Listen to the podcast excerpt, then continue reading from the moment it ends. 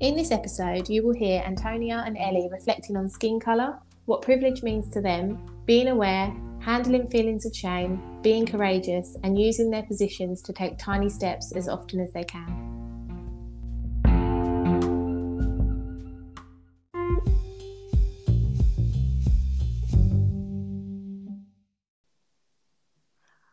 Oh, Ellie, you know, I was reading an article and, you know, the title was White Privilege How to Challenge It, How All to right. Address It. And I thought of you because of that conversation that we had when we were talking about how do people define white privilege. Yeah, Yeah, and I just I, I just thought of you because I know that we had that rich conversation.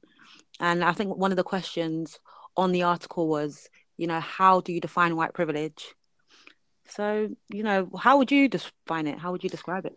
yeah, I think it's a really interesting one because I don't, I mean, I know there's probably a million different ways that you can define it, but I know we were talking about how, how kind of just everyday people, how you might talk about it. And for me, it's like, it's about actually thinking how the color of my skin gives me those advantages in life. So it doesn't matter about anything else in terms of your upbringing, your life, anything like that. But I know for a fact that if something bad happens to me, or if you know, if if or if something positive happens to me, even well, I suppose if something bad happens to me, then I know it's very it's not likely to be as a result of the color of my skin. And if something Yeah. good happens to me, it may well be because of the color of my skin. Um, whereas, you know, I know we've talked about before how actually you might go into a situation, something happens, and there's always that question mark as is is that to do with my race is that to do with when people see me they have I- these ideas that's just not something as a white person i ever have to think about Yeah. that's a, i think that's how i don't know i think that's how i best describe it to people Yeah, I really love what you said because, you know, there was two lenses there. One was the advantage and also like when you're, you know, something bad happens or it's a neg negative experience, it's not because of the color of your skin. And also when there's a positive experience, it can be because of the color of one's skin. And I think oftentimes we don't talk about how um how to differentiate the two yeah absolutely sometimes. Yeah, but you know, some people ha have a hard time seeing white privilege, you know, that sometimes absolutely yeah yeah they you know it's a, it's a real battle that people face and people can become defensive why do you Mm. think that is because i yeah, it's think i think it's i think there's probably loads of reasons again and and something that always comes to me and I, don't know maybe maybe i've thought this in the past i don't know but i think if you see yourself as as not being a racist person or um, not holding prejudice as some people feel themselves, then when you maybe in their eyes throw race into the mix, it's it, it's easy to become defensive. Um, because thinking, oh, why is it why is it being made about race or, or things like that? And then I think the other side of it is what I was saying a little bit earlier around it doesn't matter about your upbringing, but if someone hasn't had a lot of privilege in their life, if that might be through their gender or um, class, like education, things like that, then people mistake what white privilege really Mm, means and yeah. think I'm not privileged. Like who you don't know anything about me. yes Um, how can you say I'm privileged? And it's I think that's where the understanding becomes so important of actually no, yeah, it's not about the rest of it. And you might be really underprivileged in other ways, but again, not because of the color of your skin. And I think that's that's you know I don't know if you if you've had the similar experiences around why people become defensive. yeah and, and i think um, what you said is really true uh, you know in terms of how do we actually understand what affords someone privilege you know because Mm. every human being will have adversities because to be human is hard you know it's hard to be Absolutely, yeah, it's hard to be human in this world of um course. but you know it's about really identifying the structures in place that um advantage and privilege a person and you know don't don't contribute to adversity. Um Absolutely, yeah. yeah. And I think I think where and I think that's where the first point comes into it so much is is if people are saying I'm you know I'm not racist so eh, or it's not my fault for example because it isn't. It's not my fault that I'm white. Um, Yeah, but yeah. actually that doesn't mean that the system doesn't then apply. Yeah. Um I still have white privilege. I'm here doing this podcast. I still have white privilege. It, it's just about actually being aware of it and and not and trying not to become defensive I suppose Yes, absolutely.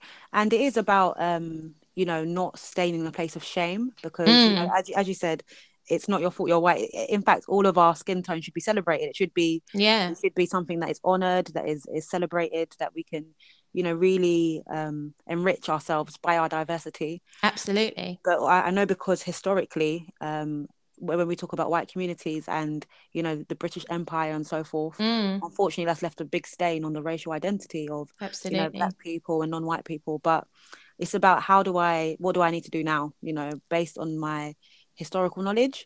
Yeah. And what are some of the ways you know you've used your white privilege to um, make society better? I think I think being aware of it is definitely that first step, and I, I think most people probably have to go through that stage of that I think you know the fragility or the guilt and, and all things like that and, and thinking okay that's happened. Like you say I can't do anything about that now but what can I do moving forward? Yes. Um and I think it's about then going okay I've got this thing. Uh, it's hard to put my finger on it what is it? Yeah trying to understand it and then going actually I can use that for good. Yes. Um and I can use that to try and make changes. So and yeah. they can be so, sorry go on no, go on, go on. You know, you're you're you're you're inciting so much passion in me right now. um, I think I think they can be tiny things of challenging and not being silent when we hear things that aren't okay, and and you might be in a space a space of thinking, oh, that's not me, but actually then using your your place in whether that be in the office whether that be out and about who you know in a group chat i'm sure it happens of saying actually that's not okay mm. um and you know i think there is power in doing that as as a white person um and then i think there's there's also other things of like raising awareness and that you can do that through things like your Instagram story, you know what I mean? Of yeah. sharing like this isn't okay and I don't accept this. Or it can be even, you know, if you want to take the step and be on a podcast and yeah. and talk about this stuff. There's there's so many ways I think you can well, I can use my privilege in that in that respect. Yeah. Absolutely. Absolutely. And you know, I think the the core virtue is always courage, you know, that bravery to say, you know what, it might feel a bit uncomfortable, but it's the moral thing to do. It's it's the best thing I could do. Oh yeah, it's not easy at all. I, I know someone that works in quite a small like village community and and we've had conversations where they say do you know what today i said oh don't please don't use that language while you like around me and that step was just so huge for that person to to be able to say like i, I don't want to hear that yeah. um and but that actually you don't know how what impact that could have had and that person then you know could move on or say something else. It's small tiny steps as much as you can and that still takes a lot of courage and bravery. Yes. Um, absolutely.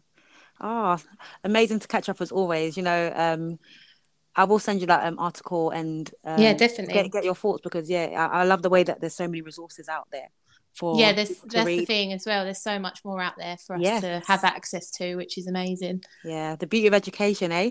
Yeah definitely. But yeah all right then. Well have a lovely weekend you too. enjoy Catch the sun whilst it's here. You too. Yeah. bye bye bye